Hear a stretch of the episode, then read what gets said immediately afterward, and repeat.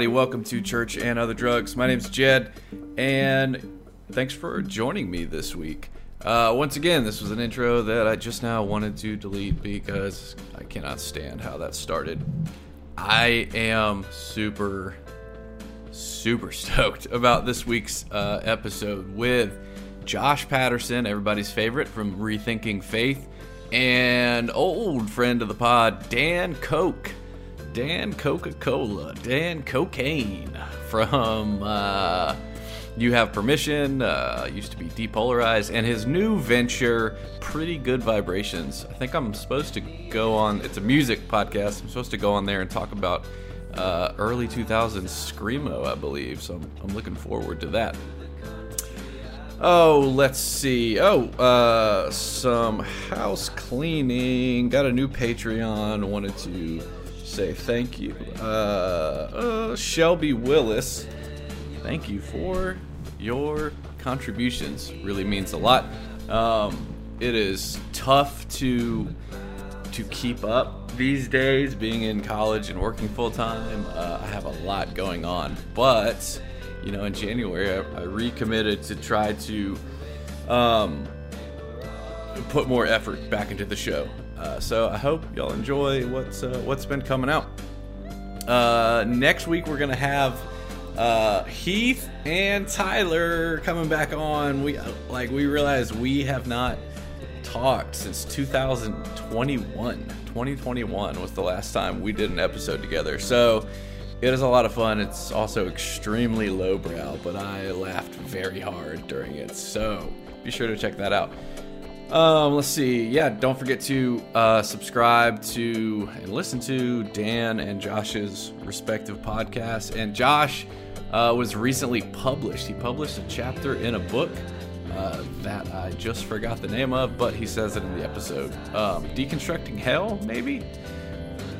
Rethinking Hell? I know that's another podcast. It's about hell and how no one's gonna burn. If anything, you're just gonna be de-atomized. Okay, so don't worry about it. The worst thing you have to worry about is just non-existence, bro. You'll just cease.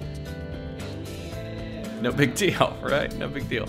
Uh, I wonder what that would feel like. Probably not good. Oh yeah, and uh, I guess recommendation wise, what I'm what I'm watching, what I'm reading. I just got uh, Pete Enns' new book Curveball, and I'm really enjoying it so far. I definitely recommend starting with um, The Sin of Certainty. That was the first book of his that I was that, sold me on him as a good thinker. Um, and, and kind of in that vein, man, this conversation with Dan and Josh really baked my noodle and really challenged me on some things. And I hope it does the same for you.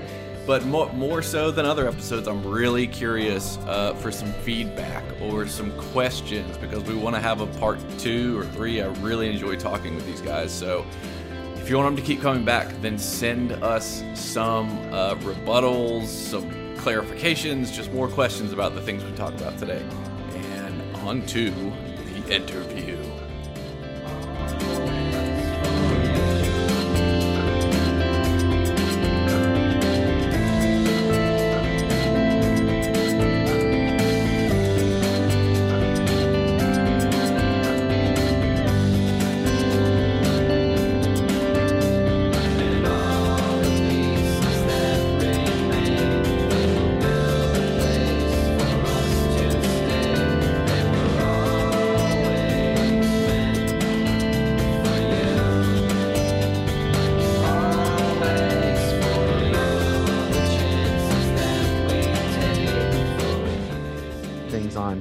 Today's you have permission that you think which by the way is called the good of religion without the bad or something like that in case this airs later uh, Yeah. what did you you're saying they said some things that would could get them shanked or what what did i No, not shanked. That's a bit violent. But Yeah. I think like whenever, at least in my experience, uh, whenever you start saying things like, "Oh, there are people who were a certain kind of fundamentalist, they left and became another fundamentalist just on the other side," like people don't like hearing that. They don't want to hear.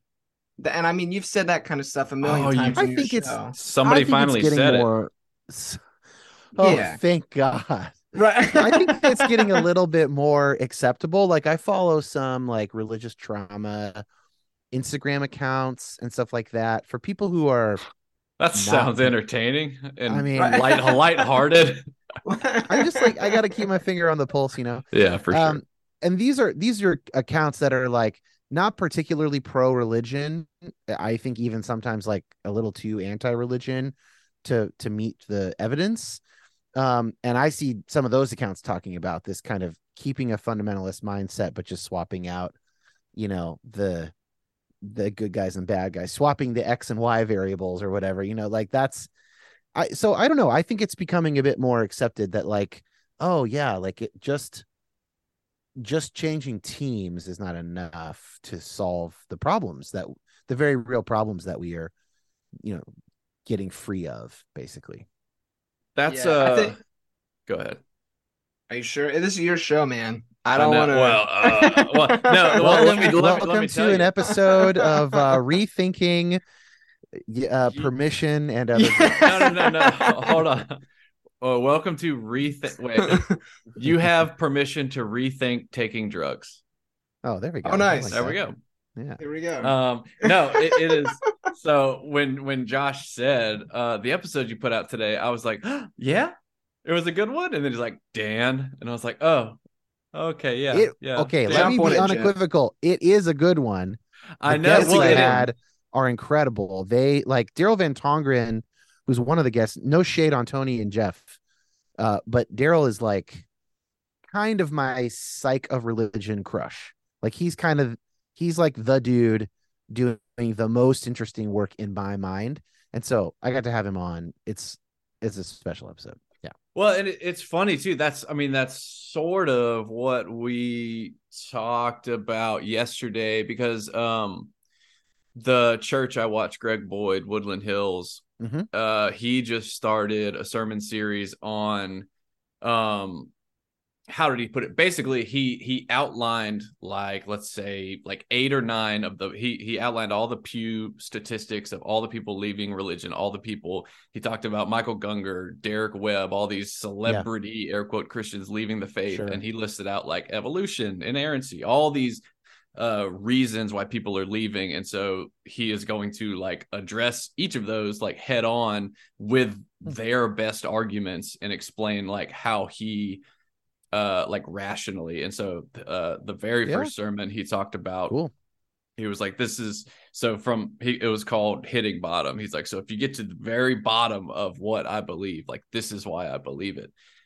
And it it it struck a chord for me as well. And it's funny and that's i was thinking about what we could talk about. And so uh this is dan koch from you have permission and josh patterson from rethinking faith uh, um I think I think given your musical background, Jed, and the waters and circles you swim in, we got to say Dan Koch of your permission and pretty good vibrations. that's right pretty, good, vibrations, Yeah. the Yes, new the new music podcast, yes which has about a I don't know. I my estimate is like a 13% overlap in listenership with you have permission.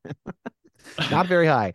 Not very many people in the market for both. That's fine. You know, not everybody likes everything everybody does. they Uh, will but be, your though. listeners, I would think, like I think you've so. got a higher contingent of like heavy music, maybe Christian music adjacent, kind of you know rock listenership. Yes. So I thought they, they got to know about the music. Yeah, yeah, yeah. Yes, Anyway. very good. Yeah, Josh is sporting an Emery shirt white right now. I said white now. it says white line fever right now. Um, yeah. Check it out. Pretty good vibrations. Anyway, Uh, okay, plug plug over. Uh, what were you saying? You're saying you were thinking about what we could talk about. Yeah, basically, what? Uh, who? How was I putting it to someone? Basically, like, so what do y'all believe these days? Like, what are you Mhm. into? I don't know how terribly, if, you know, if that's done to death, but it could change on a day to day thing.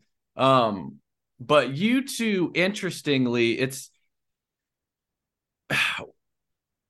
it, it it's like wh- where do you uh because a friend of mine recently um I, I don't think at all that he would he would mind me saying this uh recently came out as bisexual and made a post uh saying that he is no longer Christian, right? Mhm. And so it's it's just uh, it's fascinating to me what seems to be like what is happening? What is going on these days? Like there is we i do i've said it before but we are in some sort of martin luther reformation-esque shift. Like we're we're in the middle of that. Um and you two seem to be uh losing your souls much more quickly than i am I was gonna say slowly. I think oh Right, we're no. slowly, slower than most of our. I don't know. I feel like I'm holding on to more Christianity than Yeah. like the average listener of mine is.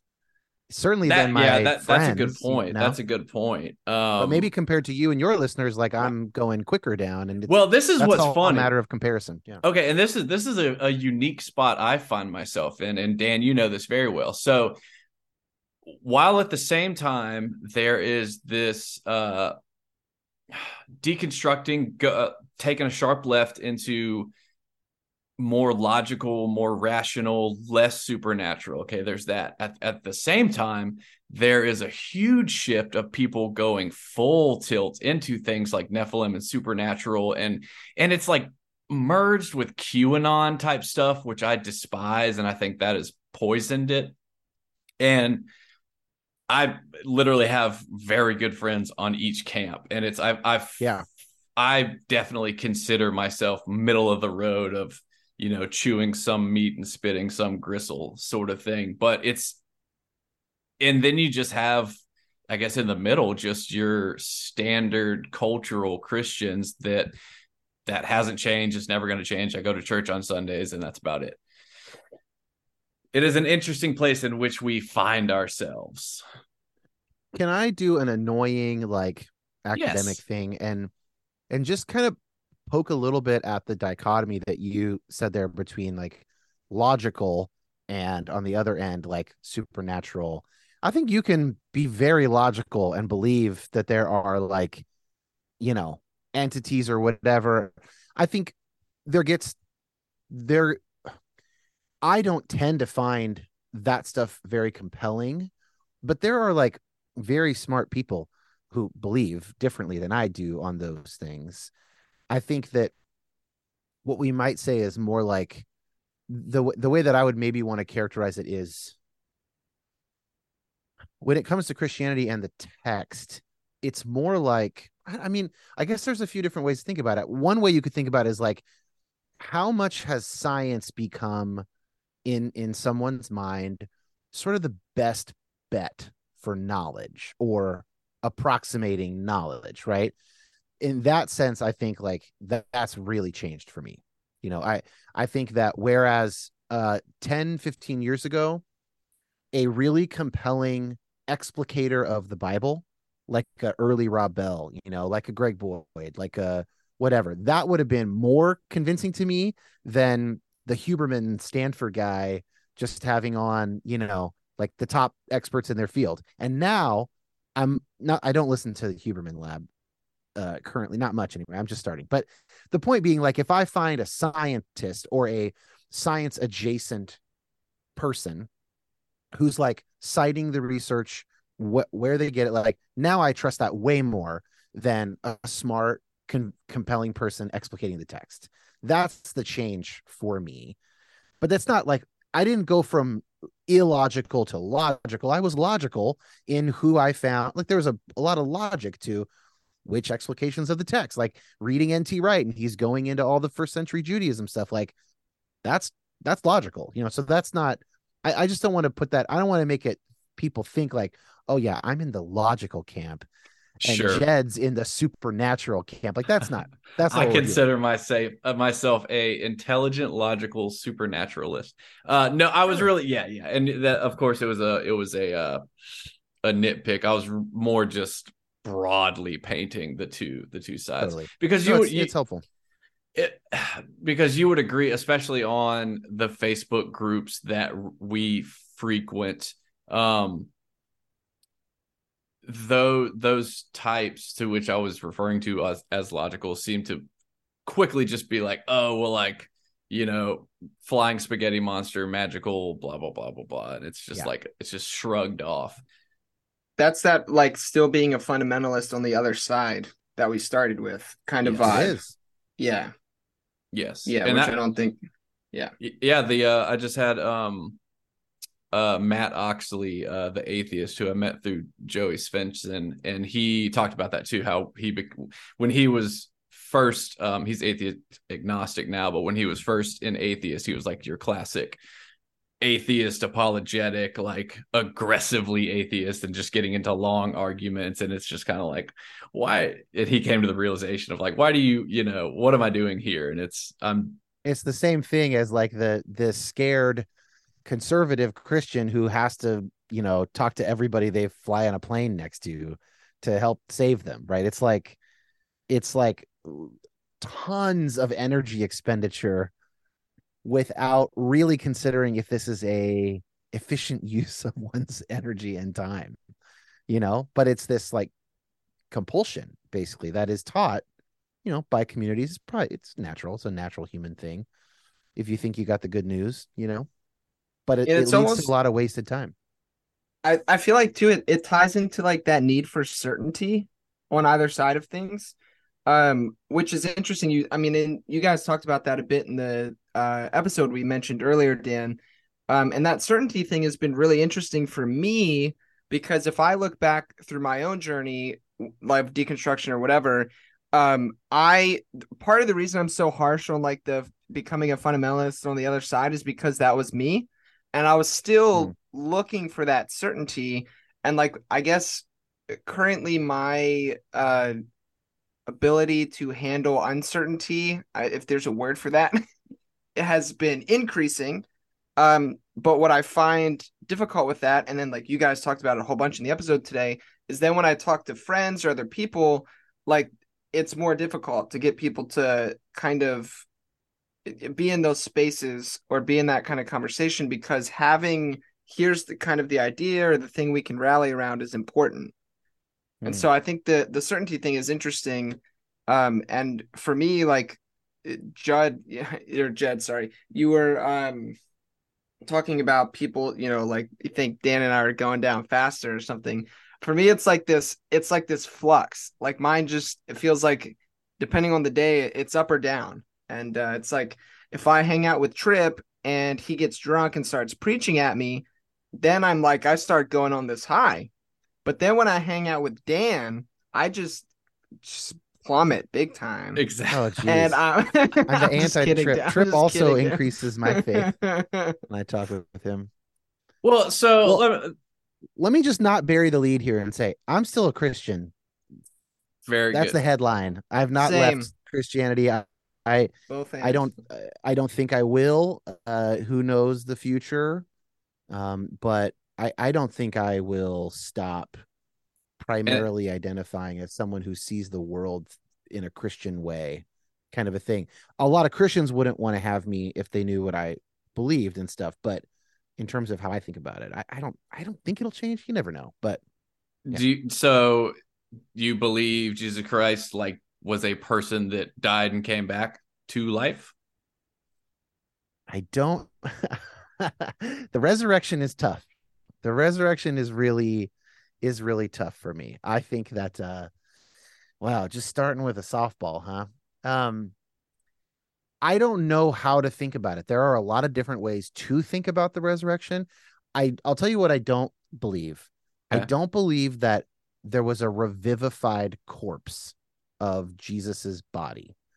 I don't think that like his body went in the tomb and then there were three days, or I guess it's really been like two and a quarter days of like bodily decomposition. All the veins stopped going, all the, you know, whatever the the muscles are atrophying, the bacteria starts having its way, and then boop, like as if someone jolted him, you know, with a what are those things called that you can get them the Defibrillator. wall now? yeah defibrillator Yes. I don't Yeah. think I don't believe in a defibrillator resurrection.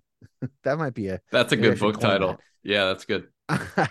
I don't believe in that because that first of all that doesn't really line up with the the resurrection accounts in the gospels but also i just don't i don't think that that stuff happens it doesn't make sense like the hardest part for me is actually the ascension and that really doesn't make sense if it's a revivified corpse like how does he fly away into like that does get into kind of like well, oh we're doing comic books here like oh he's just superman. Like i want to try i don't want to be, i don't want to resort to that kind of stuff. I wish it was easier for me to just accept some of this stuff well but it is hard. it it's funny um and i saw josh furiously scribbling so i'll definitely let you go after this. But so you're you're also touching on things that have been on my mind um and what we talked about yesterday. It's like okay so you said the thing uh like i don't think it works that way or that's just uh odd. I can't remember how you worded it but in my like do do you not see how ex- like all of this period is just the most bizarre thing that could ever be possible. So why that and, and it's so i'm guessing that you're like okay sh- sure it is bizarre. Like my my whole thing was like so you're telling me i go outside and my arm is heated by a giant effing ball of fire yeah yeah yeah right floating in in what and there's anti okay none of this yeah makes a lick of sense I mean, it really does. I have a I have a response to that, but let's hear Josh sure. on the resurrection. Okay, yeah, yeah, yeah, yeah. So it's to to me, it's it's like you know, I don't. All... I think of it actually i mean that will be that will be an interesting route to take it. But what were you going to say about the resurrection josh? Uh, well i was just taking a, a personal note. My f- uh, furious scribblings as uh, jed coined them uh were not anything fantastic but was it like I'm, pick up milk from the store? No, no. Defibrillator no, jesus defibrillator jesus yeah i was like i'm stealing this and making it a book or a pop punk band.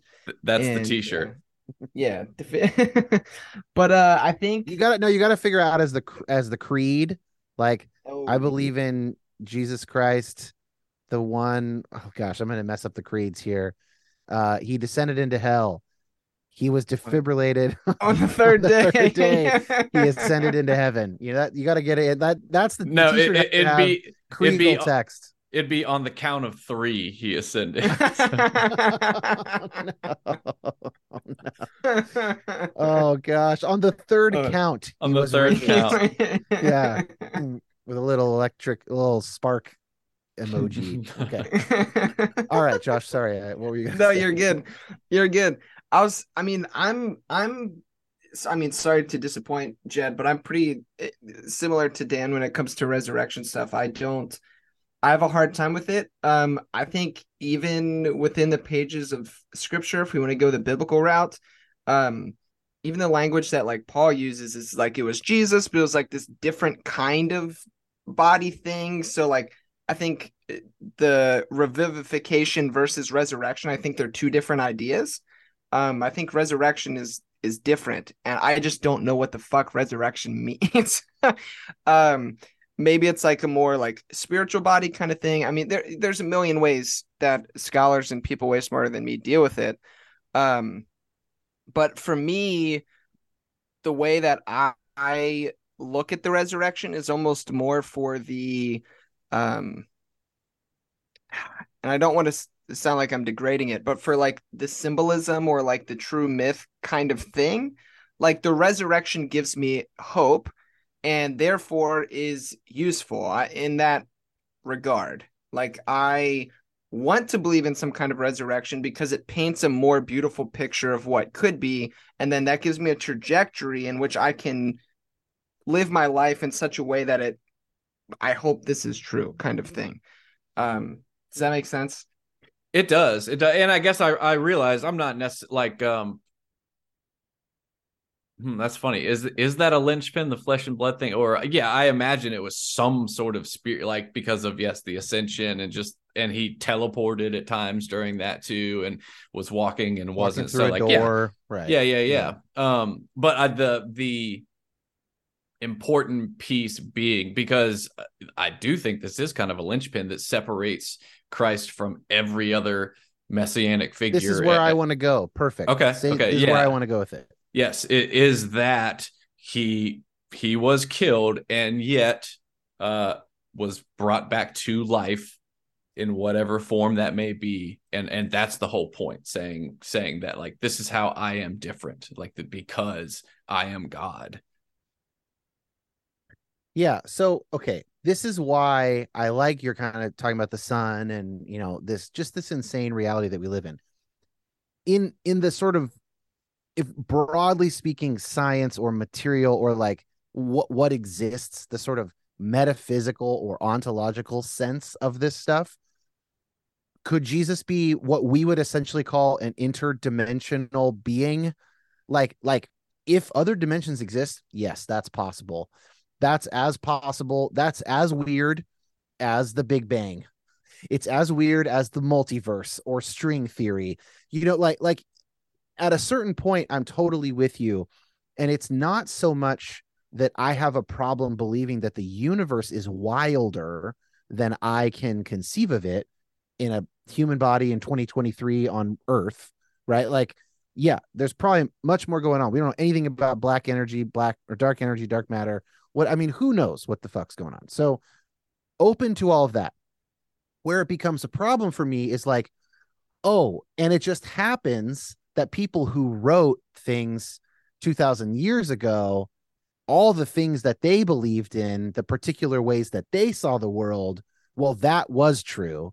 And now we've gone away from that and we think we have all this knowledge, but like they were also probably wrong. Like, you know, Paul and others talking about pneuma, pneuma. This is like a, a type of matter in the ancient Greek world and Roman world that like this is a this is in, one way of reading Paul is that Jesus's resurrected body was made of pneuma. It's what the stars are made of.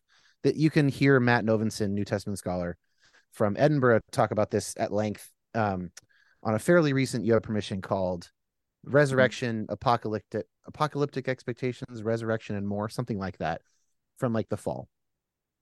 Like so for instance, like do I have to believe in pneuma? Like that there's a different kind of matter that the stars are made like the point just being I think it's easier to say that people used the language they had just like today we use the language that we have and I can come up with like some possibilities for how that might be but it's not I don't feel nourished.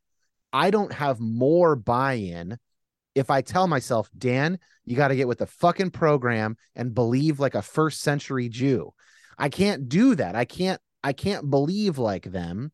So I have to translate it into my own language, which then inevitably has difficulties, but not so many difficulties that I feel like I have to abandon Christianity. okay Does that make sense? It does. It does.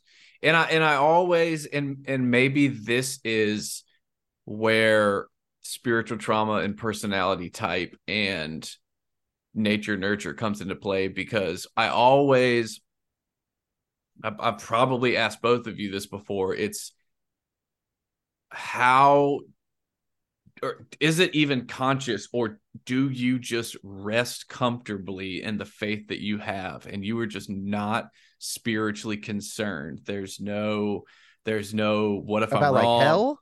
No not hell. Yeah so that's that's interesting. So what's the worry? I and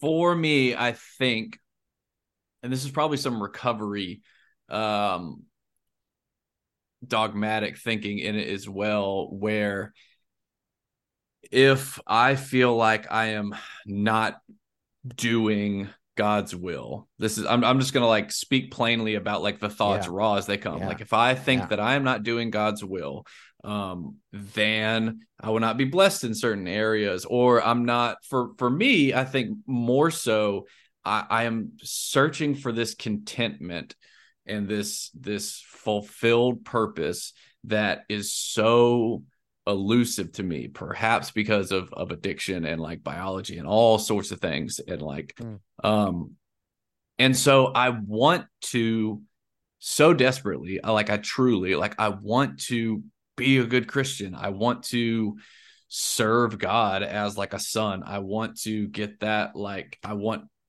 you know the the father son respect thing. It's like i want to be on the right track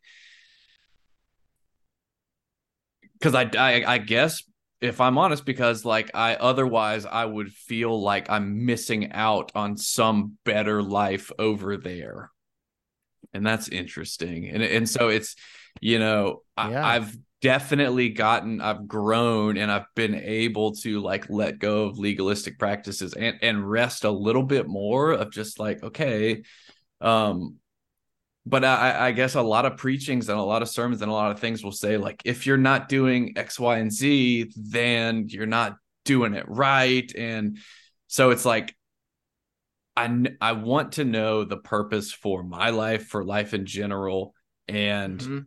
I don't want to be living wrongly.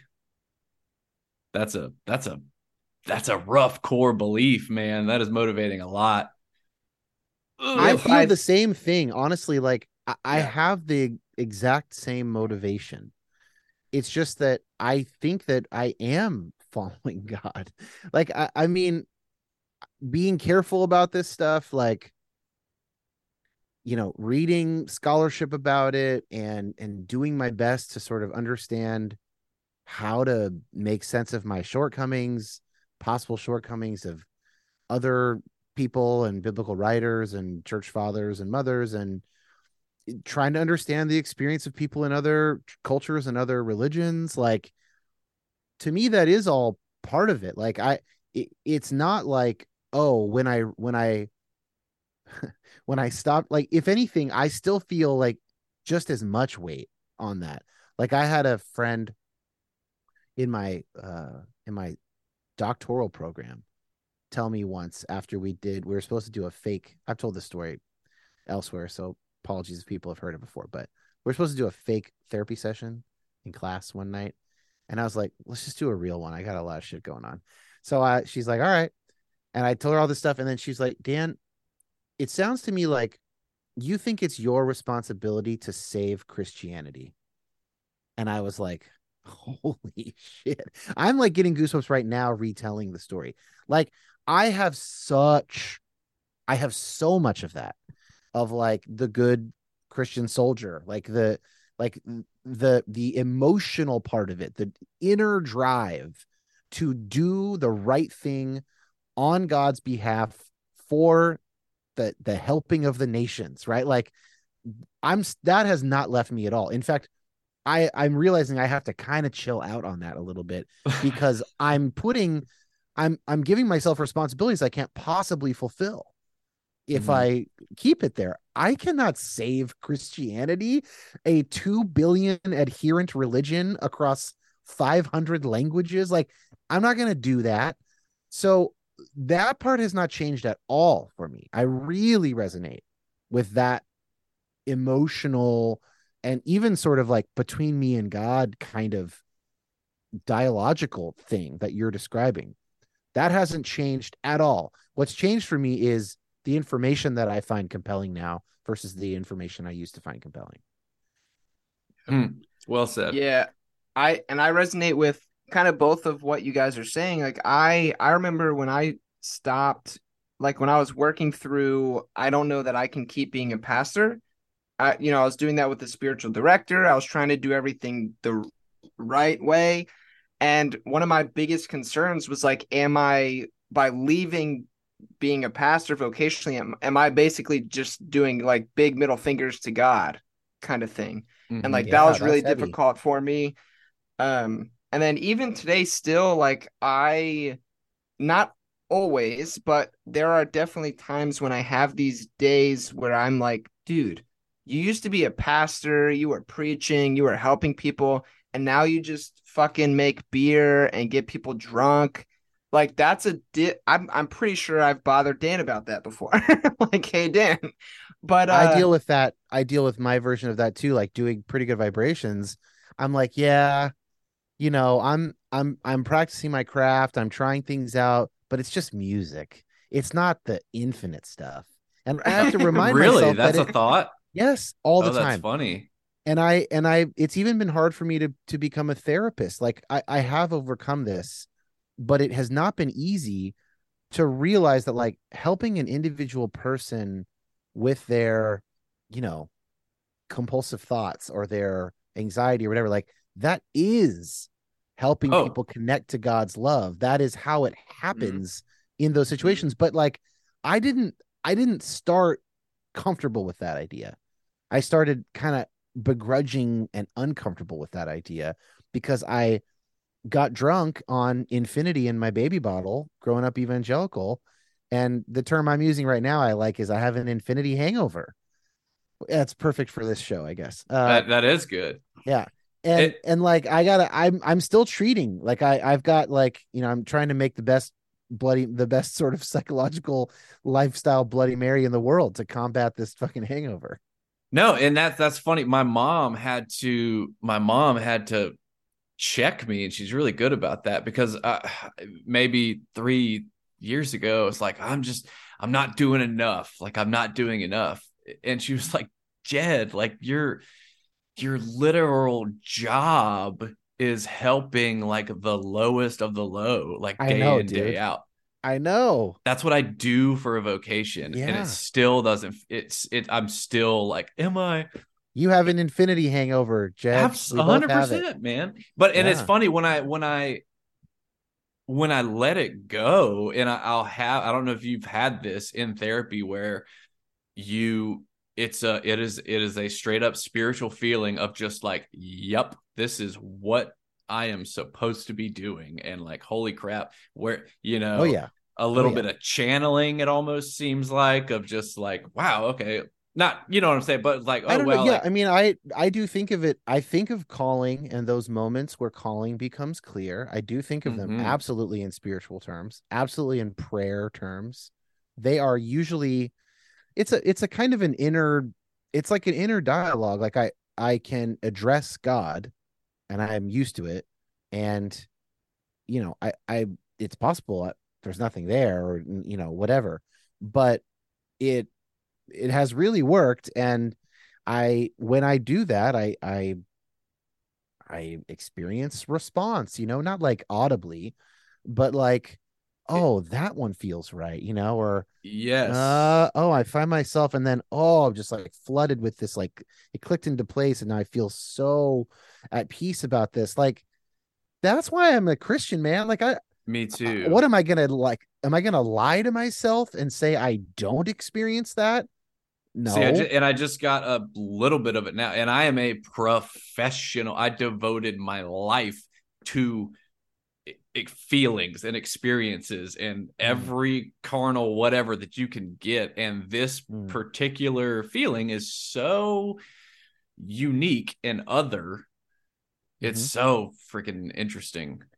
Yeah, Can we that- tie it to the the other place I wanted to go with your original question was the Jesus is special, Jesus died, like the Mhm. the ex, what I would call the exclusivism part. So this seems like a good bridge there. Can we take it there for a minute? So when you look at the research around religion and spirituality and the role it plays for people, the the experiences that you and I are describing, and I think Josh has had as well. I've talked to him about it. Uh, we're not abnormal. We're not uh, religious weirdos. We are average humans across the globe that our religious and spiritual experiences, which connect to the deepest meaning in our lives, they connect to our sense of calling, rightness and wrong in the world. Uh, you know, our they tend to be the reasons that we engage in self-sacrificial behaviors, the way that, you know, the reason we join communities that bolster us, like a recovery community or a church or whatever. Like that stuff is empirically verifiable. Like it works. It works for people. There's a reason, psychologically speaking, that people are religious eh, or or spiritual. Some of the difference between whether they're religious or spiritual, a lot of cultural stuff. You know, when and where were they born?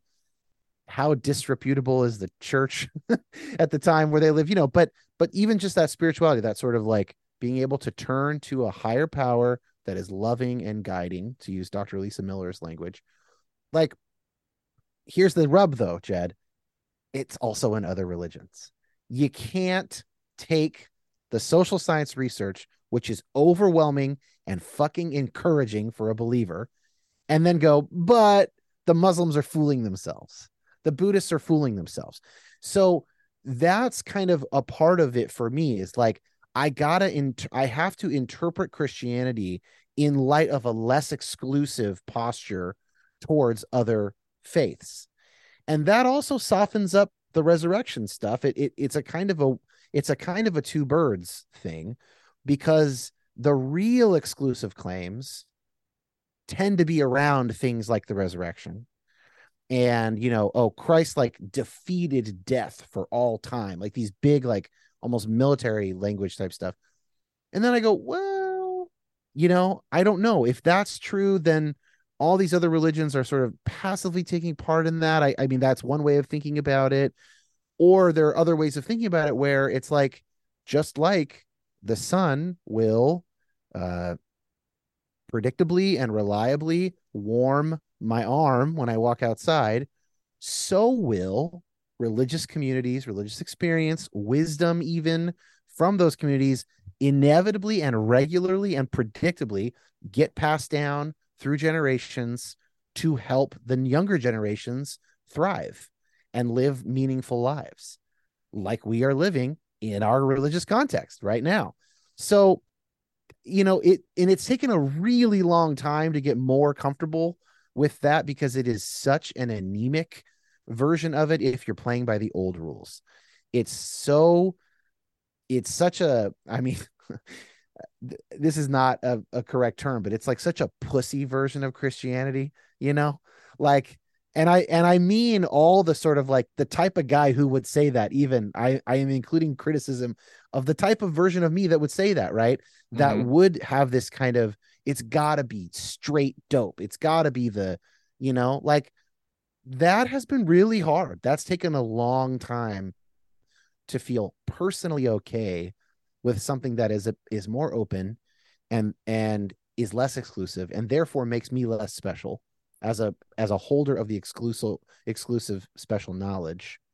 I am just another believer in a world of 8 billion people trying to trying to live a good life and it's a that's a tough pill but i do find it more convincing than the alternatives i'm aware of Yeah. Have you engaged uh, Christ in a pluralistic age, Dan? the cobb yeah that cobb book uh i don't think i've Yeah. read that one i've read a little bit of um what's her name marjorie suchocki she's another process theologian she's got a Yeah. um, sort of a pluralism and culture theology book. Um, I was reading that stuff more like six to eight years ago, maybe maybe five five to seven years ago, and now I'm just like the the psych research has just kind of nailed it for me. Like, Nailed it for you, okay, sure. this is you, you can you can there can be really interesting uh differences you can study between these religions and the communities and all that um but in terms of like what's working what what is in there Sure. working in our minds or souls like yeah i think it i think it transfers across faith um Yeah. Yeah. I- and yeah, and I just I wanted to point it out just because like I think Cobb does something interesting where he's not doing the kind of pluralism where it's like uh every religion leads up the same mountain kind of thing. It's like a more true pluralism where it recognizes each individual specific religion or belief system or whatever and can relate to difference without resulting in negation. And that's kind of like what you're talking about. And I think that's one thing that like at least for me like process thought and maybe it's not unique to that. That's just where I have found it. But that's been helpful to me because it's like, oh, I don't have to say that like my Muslim friend down the road or my Buddhist friend or whatever that like really I have it all figured out and they're just like kind of getting it. you know what I mean? But I can actually recognize and celebrate what they have going on and and take a different posture and say, okay, well, what is it that I can actually learn from these, you know, people within different traditions, what's happening, blah, blah, blah, whatever. So it's like a deeper kind of pluralism um that I think fits nicely with kind of the where you're going. that's definitely the kind that I have come to. Like, I'm not going to replace I have secret Christian knowledge with I have secret knowledge about how all the world's religions actually fit together. I, I, I just think all of that is above my pay grade, and I'd rather just assume that those faith traditions, those wisdom traditions, are are probably answering different questions. Some overlapping questions about the meaning of life, but other non-overlapping questions which faced different people at different times in history. And you know, and the Christian Jesus is answering the questions of the West. And I'm in the West. Like I am a Western person. I, you know, my the way I see the world is comes from European thinkers and, and all that stuff. You know, I don't I don't see the world like a Taoist born in Japan. Like I I don't see the world that way. So I'm not answering those questions. Um anyway, I feel like we've we got to get you in here, Jed.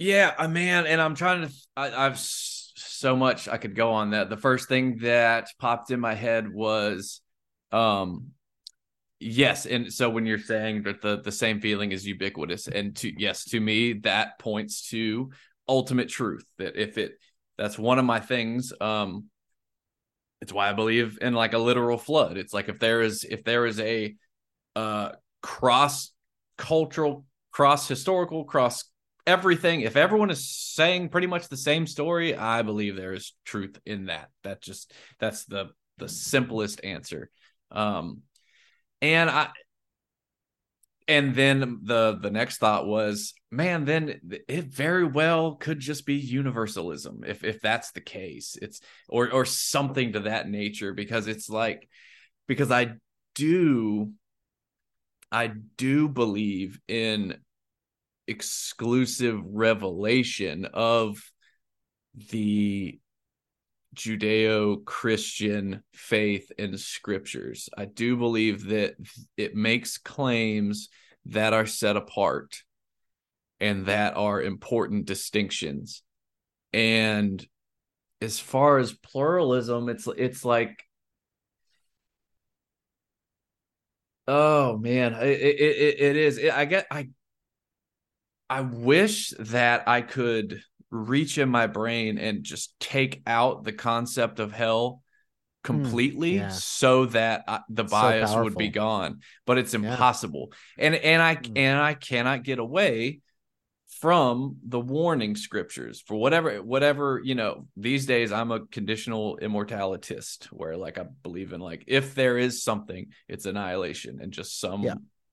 if there yeah if anything there's that um, but yeah, it, it's you know, luck. Thank in that case, thank goodness I was born where I was and when I was and all that. But then I could just go into, well, that's it's not thank goodness. It's you know, that's that's how it was supposed to be. And I think those threads are tough to to pull and follow. Are. I mean, because like like here's one thing I like to kind of think about a thought experiment. I apologize if I've done this on your show before. Mm-hmm. Right now, there are like 29 year old Muslim nerds like us, you know, 29 to 39, making their own podcast episode about the intricacies of the afterlife in the Quran and the sayings of the Prophet. And we just think that they are essentially wasting their time. I mean, mm-hmm. maybe they're not wasting their time insofar as if they're pursuing their faith. Uh, like, in fact, this is what I would say. In in the sense that they are pursuing their faith, that they are working out their faith with fear and trembling, they are engaging in theology, faith seeking understanding, then they are not wasting their time. And and probably that that that may in some ways bring them closer to God, help them love their communities more. To the extent that they think that they are de- uh, exhuming the secrets of the universe and the afterlife, I don't give them a very high chance that they are. Nor the Buddhists doing their podcast right now, or the Hindus doing their podcast right now, or the animists. Uh, maybe there are no animist podcasters, but you know, or at least not at 24 hours of the day. There's someone recording it somewhere. But like, you know, I just think that that can't all be we can't all be using our time well in terms of like actually answering those questions that seems to me to be above our pay grade like there's I, you know I, that's i think it's i think i think beyond Oh gosh, is it though? I was gonna say I think beyond hell, I'm putting my I'm putting my human judgment onto God and saying like I it would feel like I'm being cheated on like uh, if you know what I'm saying because I'm like why would why would that be uh, why would it even why would it even matter dude this is breaking my brain like uh, No, I can't- really? not not in a not in a bad not in a bad way but I, it's really Yeah. like I guess I really haven't gone Do down you this not want there to be Hindus in heaven? Uh, of course I do of course I do Wouldn't it be cool? of course I mean, of course But so what part is so what part's hard about that then? everything that I have been taught and believed. I guess nothing is hard about that. Oh my gosh, what is? I don't know. I'm that's really, I'm really really trying to come up. Yeah, that's a question. That's interesting, for though, me. That is a Jed. question for me. I, I mean I I'm excited. I hope you will text me your follow up. But uh I do think that we everything I've been taught, like that phrasing is really interesting. That it anytime we say everything, first of all, that should be a flag that we're Ah. wrong, right? That if almost nothing is everything, you know, like especially something as complex as a religious tradition, like there think about all the if you break down all the claims that we Oh, oh. were given in our various upbringings, like some of them, yes, will turn out to be definitely false if Hindus are regularly in legitimate communion with God by virtue of being Hindus. But plenty of other claims we got about you know the teachings of Jesus, the life of Jesus, uh, the role of of our community, the role of worship, the role of scripture reading, prayer. You know, like a ton of that stuff can still be absolutely true, and also be true. You know, it's not. It is not an either or, and the, the people who want to tell you it's an either or are the fundamentalists. They are the ones who who most believe that it's a giant black or white, all or nothing. Take the whole package or throw it all away. But it's just not. It's just not true. Well, It's not a package. scripturally so that was so kind of what you said it's like okay so now we are literally just at like pluralism where like okay if everything is right then No, it's not that everything is. No, it's not that everything is right. okay It's that. uh Here's how I would say it. The more esoteric the claim, the harder it is to be confident in the truthiness of it. Right? okay Okay. So if someone unless says it's to me, true well, no, but you, it's not about whether it's true. It's about knowing that you know it. So okay I might Okay. know a ton of things, but I'm not. I don't know that I know them. I can't okay demonstrate that I know them. Right. Right. So if I say I know that religion is good for most people in most situations, I actually can demonstrate that. There's a lot of research. I can at least I can argue for it convincingly, right? But if I say I know that uh the fourth of the nine tribal spirits of my family's whatever told me but da da da da. Uh okay. That's too far up the ladder for me. Like that's above my pay grade Okay. to be able to determine if someone is right about that or not. How would I determine it? And so there are claims that automatically will get in to conflict with other claims of other religions, but don't forget they also get into conflict with other claims from within Christianity. So it's not like we're getting away from that. All these theology podcasts are just interreligious dialogue from within one religion. We're we're arguing about these really difficult claims that are very hard to determine what counts as evidence for them. That's what I'm saying. I'm not saying that everything is bullshit. I'm saying there's a real, you know, but like, hey, uh forgiveness matters. right Where does that go? That's a lot lower on that ladder, right? Like, huh. And if you've experienced forgiveness in the right kind of way, it real it's really important that forgiveness matters. Like that's not a trivial little claim. It probably is trivial whether there were ever Nephilim. It doesn't matter at all to anybody's life. Even though that's more fun to talk about in, you know, for for someone like you and I. and and perhaps I am on a journey of answering the question for myself. Does it matter to my life? Good question. Yeah. And I and I think, um, and and I I really you know another thought, and I'll get you in this, Josh. Sorry, you've been patient. Um, is it it the empath in me because when you said do you not want heavens to, uh heavens to go to Hindu Hindus to go to heaven the empath of course I do the empath in me wants them to have better lives now and and once again i'm i'm saying all that these these are raw direct thoughts like trying not to filter it best i can um it which is extremely arrogant assuming that they don't. But it comes it truly comes from a place of like if there is this truth and and there is the rewards for it are potentially unlimited then like i want you to know that. And i don't want you to waste time going down a road that is false I, I, think that's where it comes from. So I guess I think I am on a journey of like, okay, comes so from a place of love for sure. does I, I, hear you? Yeah, Miss, Mr. Yeah, Patterson. well, no, I I dig it, and I think one thing that just comes to mind with the so I have I have a thing I want to say about the pluralism bit, and then I have a question that I want to direct at both of you guys.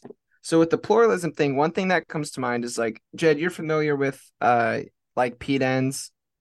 I know Dan's read Pete because yes. he read like Dan's I read I read the Sin of about. Certainty, and I pre-ordered his new one.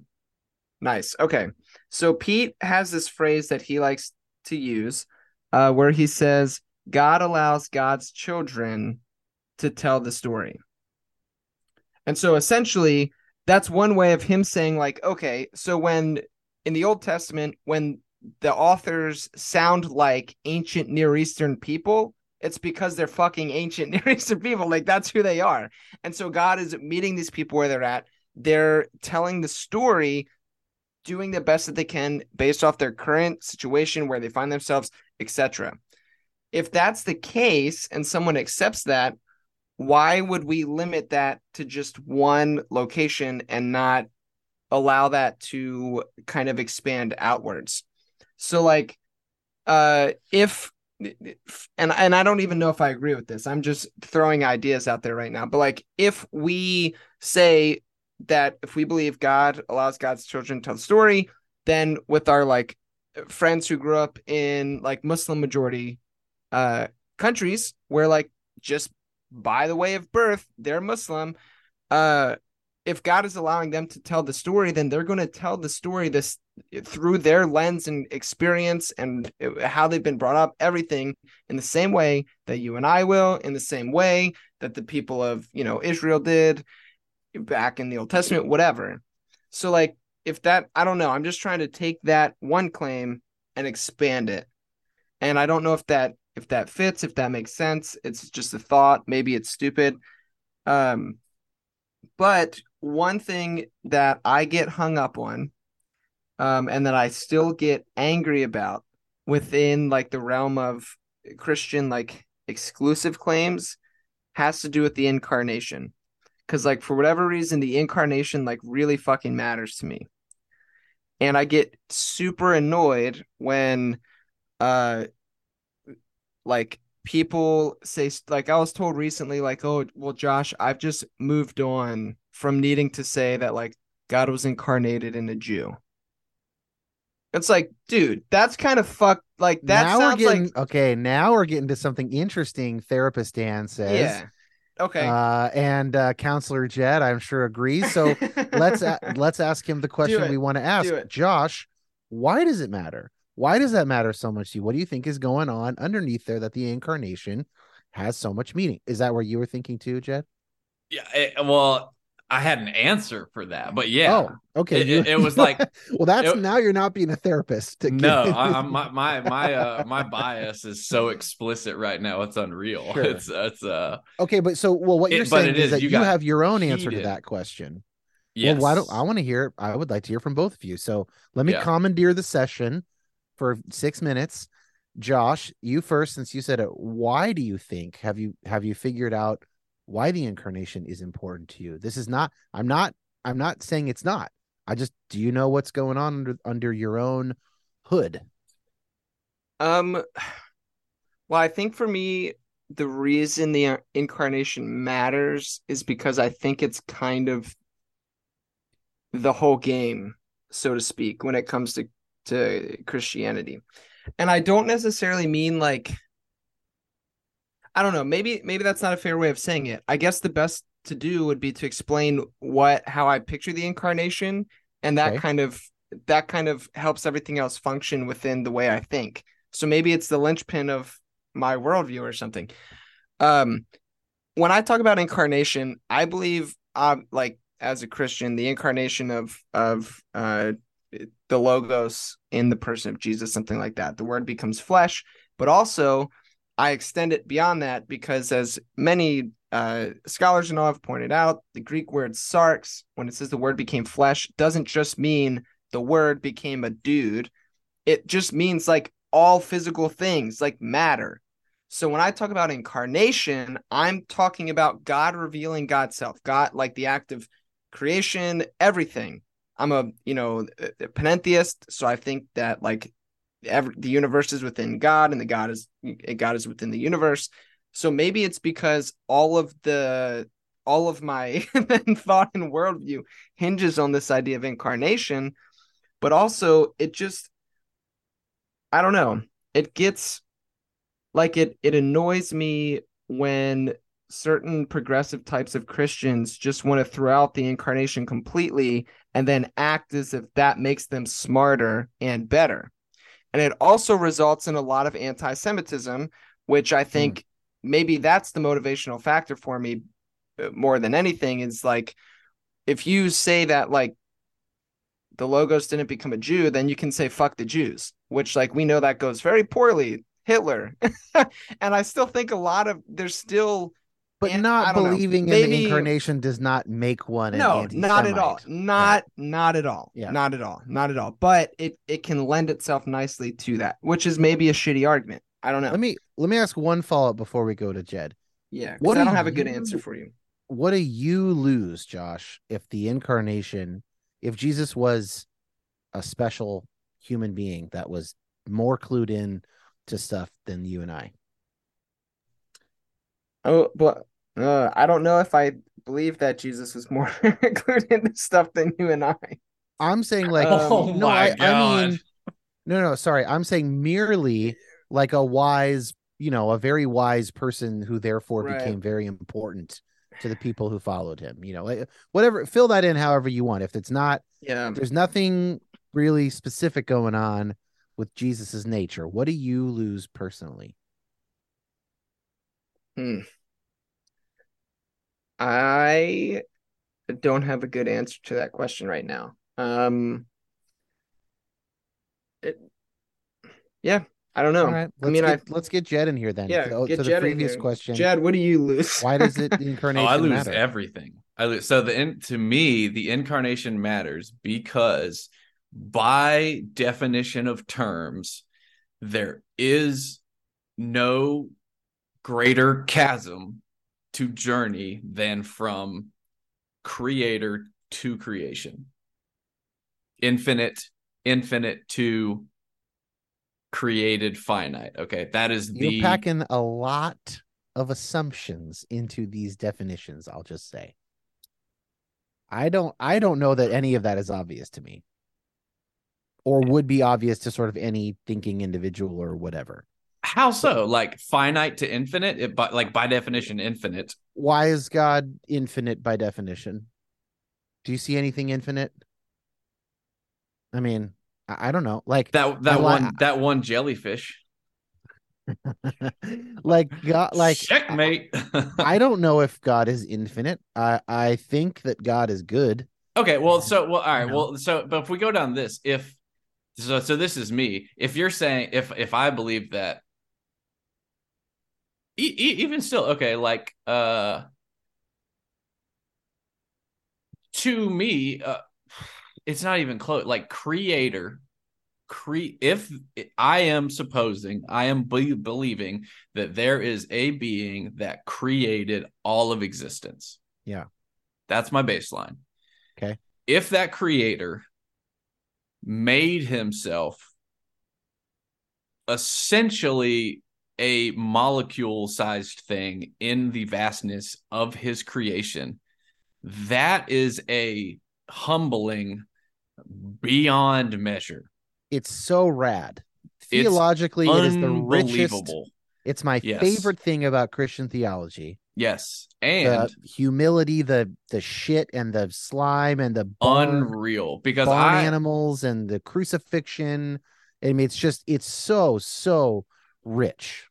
I, I I have had mere glimpses, and I feel like there are glimpses of moments when I've been humbled in my life, and and I in that moment I think like, holy shit, the experience of Jesus must have been unreal. Like a like he got diarrhea, bro.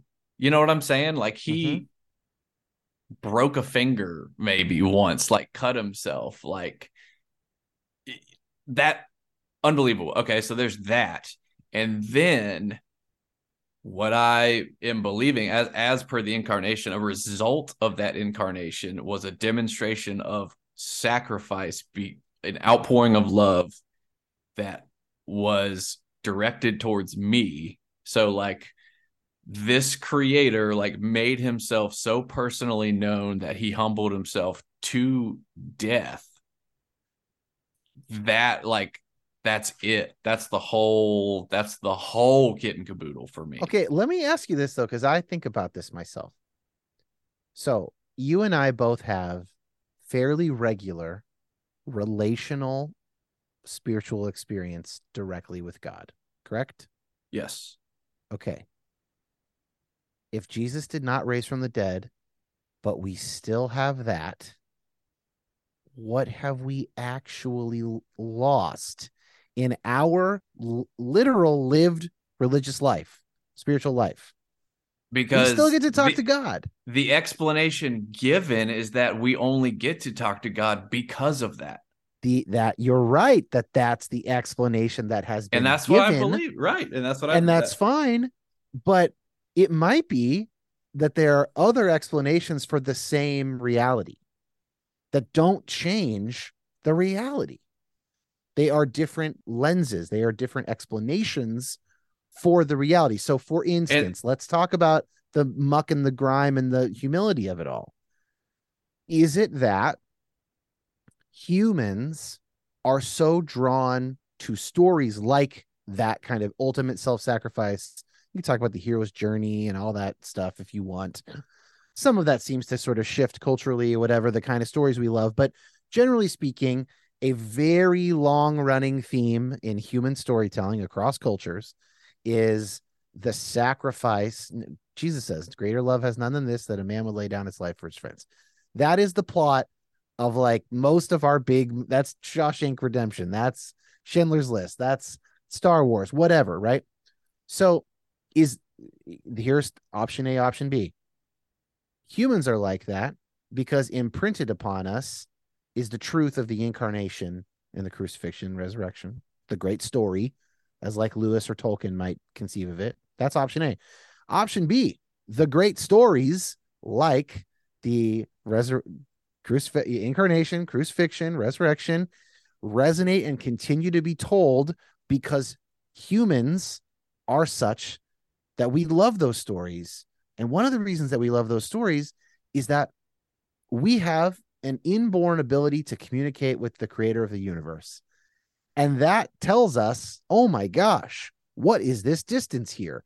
How can we make sense of that? And stories that explain that distance to us, we believe them because they provide us for an explanation for this other thing that we know to be true that we experience. And if you were to swap out different explanations, you still have the same phenomenon. You might have a little less certainty about like maybe what God's telling you if you don't have a sort of a community to bounce that off of. Like you, you certainly lose things. I'm not saying it's an even swap. Like you know, maybe it's Indiana Jones replacing the sack, the the bag of sand You- for the statue. you but also, like you, you know, you lose you it. lose disc- well so this is all right so this is an interesting concept the Mm-hmm. uh a uh part of the steps and what was added on interesting tidbit is uh you know came to believe that uh, a power greater than ourselves could restore Yep. us to sanity uh made a decision to till our, turn our will and our li- lives over to the care of god as we understood him that part is Mhm. in italics because it was added later on after it Yeah. shifted from judeo-christian and they found it could open up a wider swath okay so Hell yeah. in, in meetings well but check it though this is what i've this is this is what Get i've those observed steps out to more people. yeah, they're they're fantastic. But what I've observed is when people latch onto a higher power of my understanding, what Yeah. I find way more often than not is they mold that higher power to look like themselves a lot. And yeah. so so what I'm saying is if if there was not an incarnation and if there was not this just this person in Jesus that showed definitively God's characteristics, then we would just have I mean this is how you get this is how you get atrocities committed in the name of God because like who are you to say that your Okay. communication with the with the with God is better than my communication? But there is literally a 12 step program running right now in Islamabad. And there's a mm-hmm. guy in there. There is. And there's a guy in there going, I see some of these reform types, these secular Muslims, and, you know, they don't really mean Allah when they say Allah in their own image or whatever. And they, and he's seeing the exact same type of, you know, difference between the true believers and the ones who are not taking it as seriously and its efficacy in keeping them sober per for something like that. I it's bet like you the could no find no this. true Scotsman kind of vibe. But yeah, yes, but I still, but I don't think that like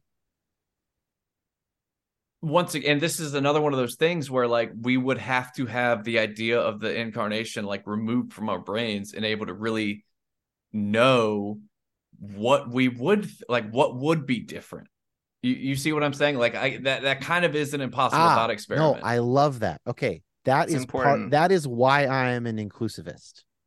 That is uh, essentially the nub of it. Is that I can compare types of Christianity to some degree. Wait, with- define inclusivist.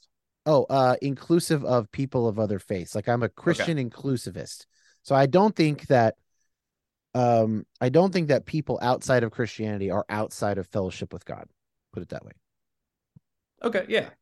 So having having been a universalist for a long time, I don't describe it in terms of salvation. I terms it I describe it in terms of uh just in communion in communion with God, the way that I believe I am in communion with God. So I can I can compare, you know, uh, fundamentalist Baptist theology with Reform theology. I can kind of compare with Catholicism, although I don't really know what it would be like to have been raised in that world. I really don't know what it would have been like to be raised like Russian Orthodox in Russia. Uh, and I really, really don't know what it would be like to be raised Taoist in Taiwan. Like I the the sort of like you're saying, I can't you can't get some of these sort of foundational um theological concepts. You can't just like you can wonder how you'd interpret the world if you never had been given them, but you can't go back. You can't, Can't go back and off. change that. I can't have an Eastern mindset where I am less concerned with perfection and more concerned with balance. Like I I don't know, I can't inculcate that in myself. And because of that, I don't feel that I can compare apples to apples across religious traditions. That is above my pay grade. Uh, what I can do is I can do some work within my own, you know, my own community, and I can pit questions against each other and concepts, and I can interview people and I can dig deeper and all that. But I can't like if someone's like, okay, Dan, thank you. Uh, thank you for spending the last 50 years trying to determine if Christianity was more true than Buddhism. What'd you find? Like, I can't do that. I because it would require seeing the world as someone raised in a culture that was permeated by Buddhism, just like mine was permeated by Christianity.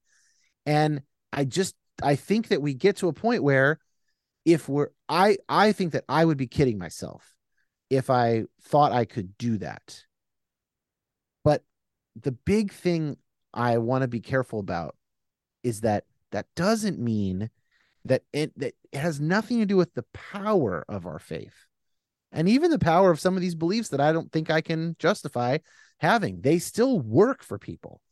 You know, and I have beliefs that are I'm surely wrong about that are doing me well to have them. You know, I don't know which ones they are, but I'm sure I've got some of them. I don't I don't think I'm above that, you know.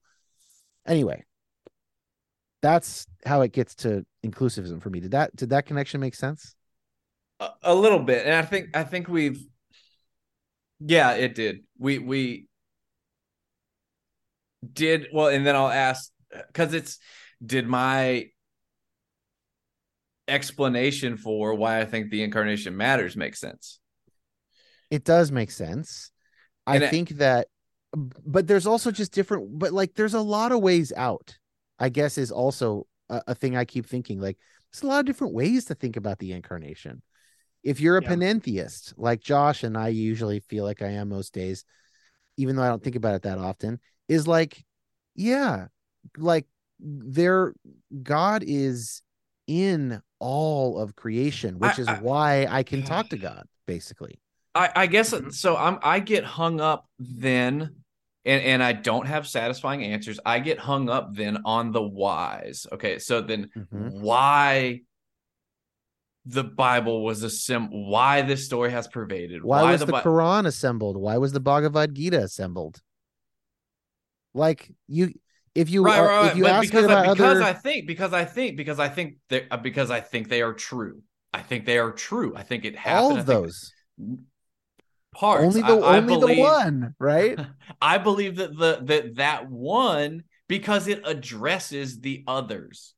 But you don't really know. address- But no, but we no, don't. no, no, no, I don't. we don't I know how the others address the Bible. Like Yeah, that's we- I, that's. I mean, it's so once again, and I think the Lord it's just is too much me this- information. No, and I was We're gonna not going ask- to live long. I was enough. like, I wonder what the Quran. Like, I, yeah, I I'm sure the it addre- Quran. like, I Book of Mormon the- addresses us. I mean, you know, I they, have a Quran if you want to Yeah. read it, Jed. I'll send it to you in the mail. just How fi- find that dare answer you. real quick. And a Book of Mormon. And a Book of Mormon. I'll send you both. I've seen I've seen the play. I know. Read the them deal. together.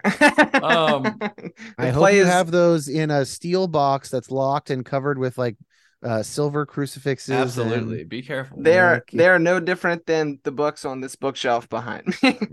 Well, because because then the question the question becomes like, so then, I I I am not.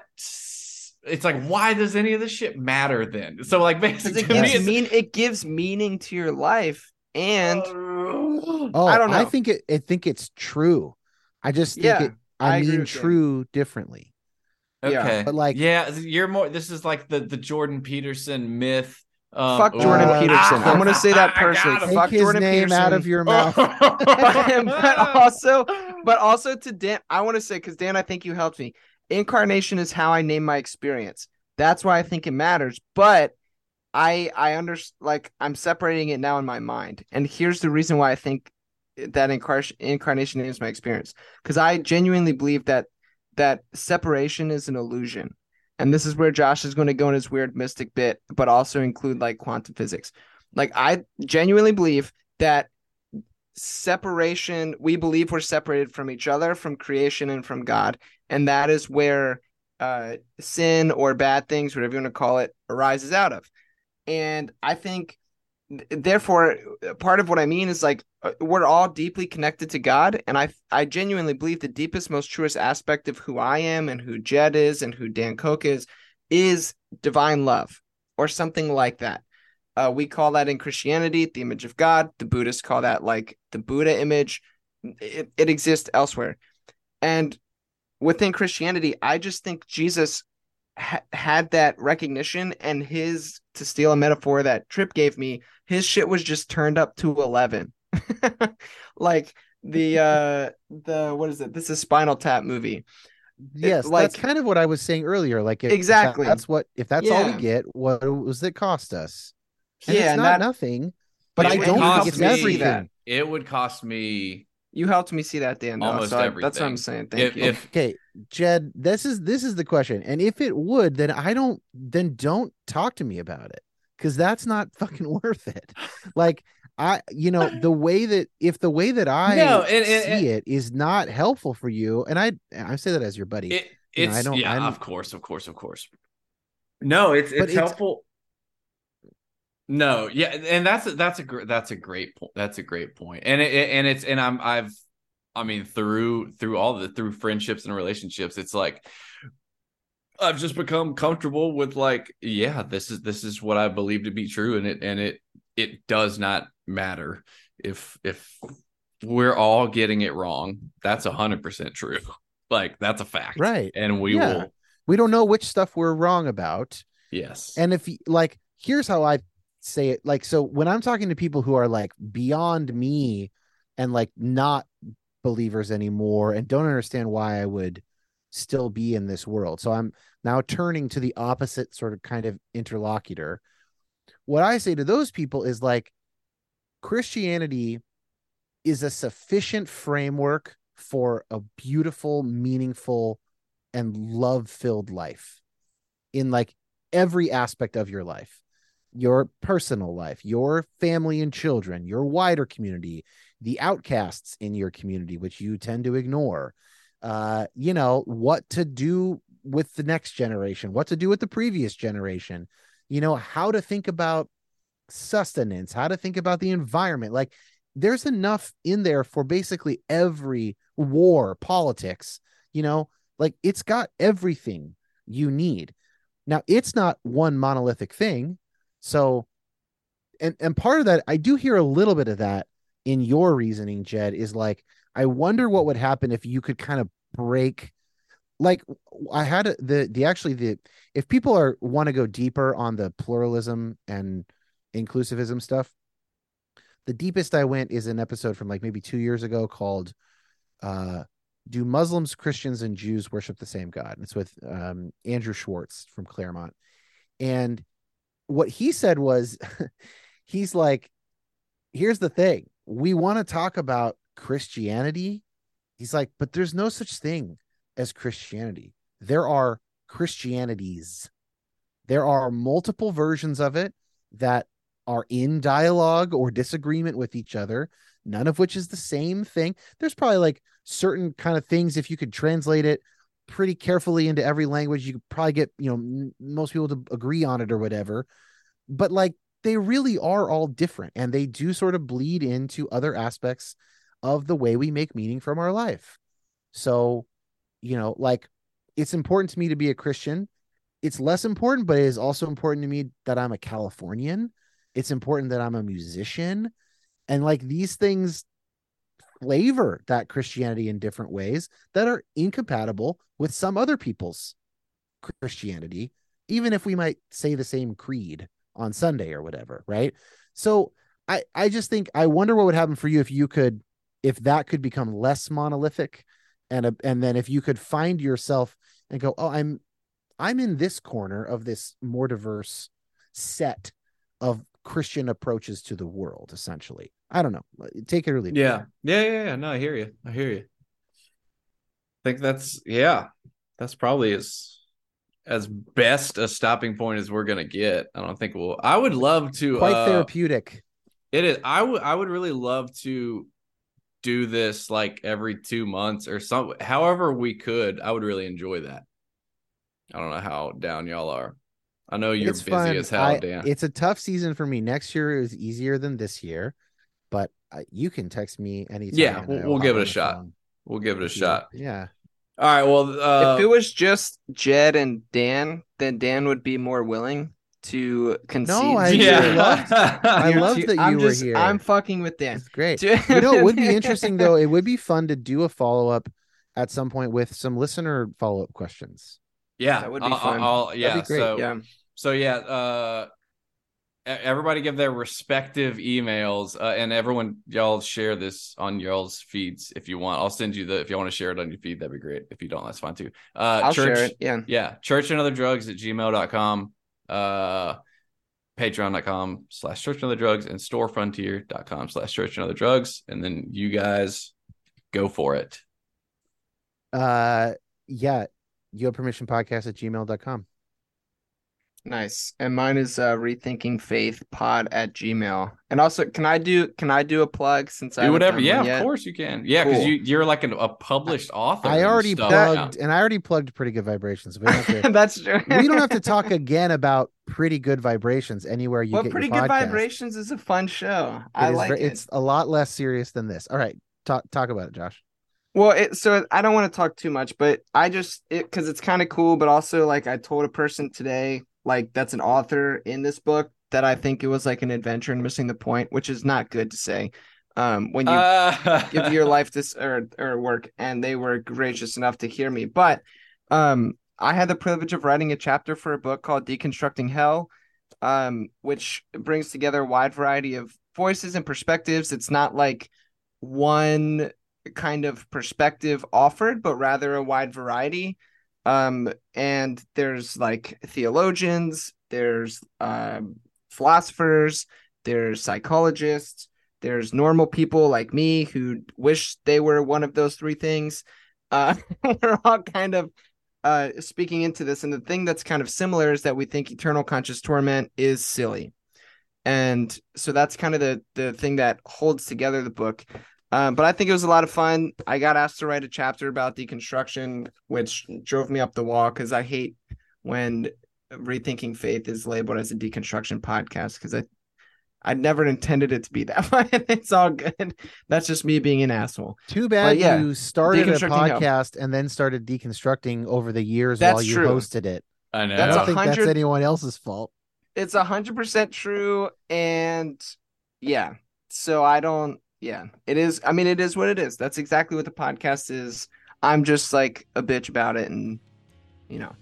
Well, it's just it's become it's so ran into the ground. I mean, I get it. It's like just think of a new term for it. Um, yeah.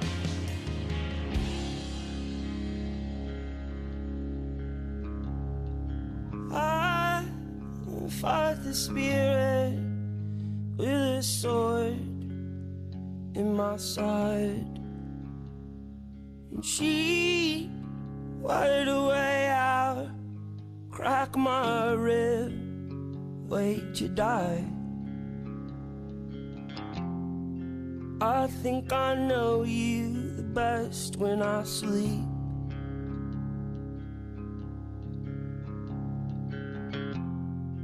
I think I know everything.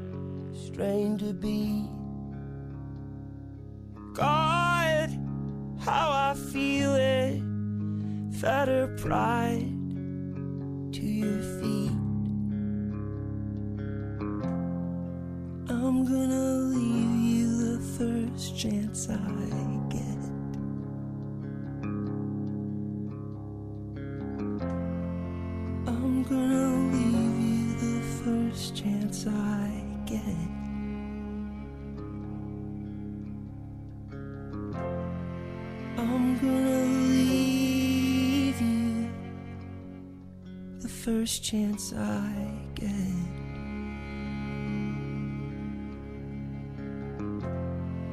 I'm gonna leave you the first chance I get.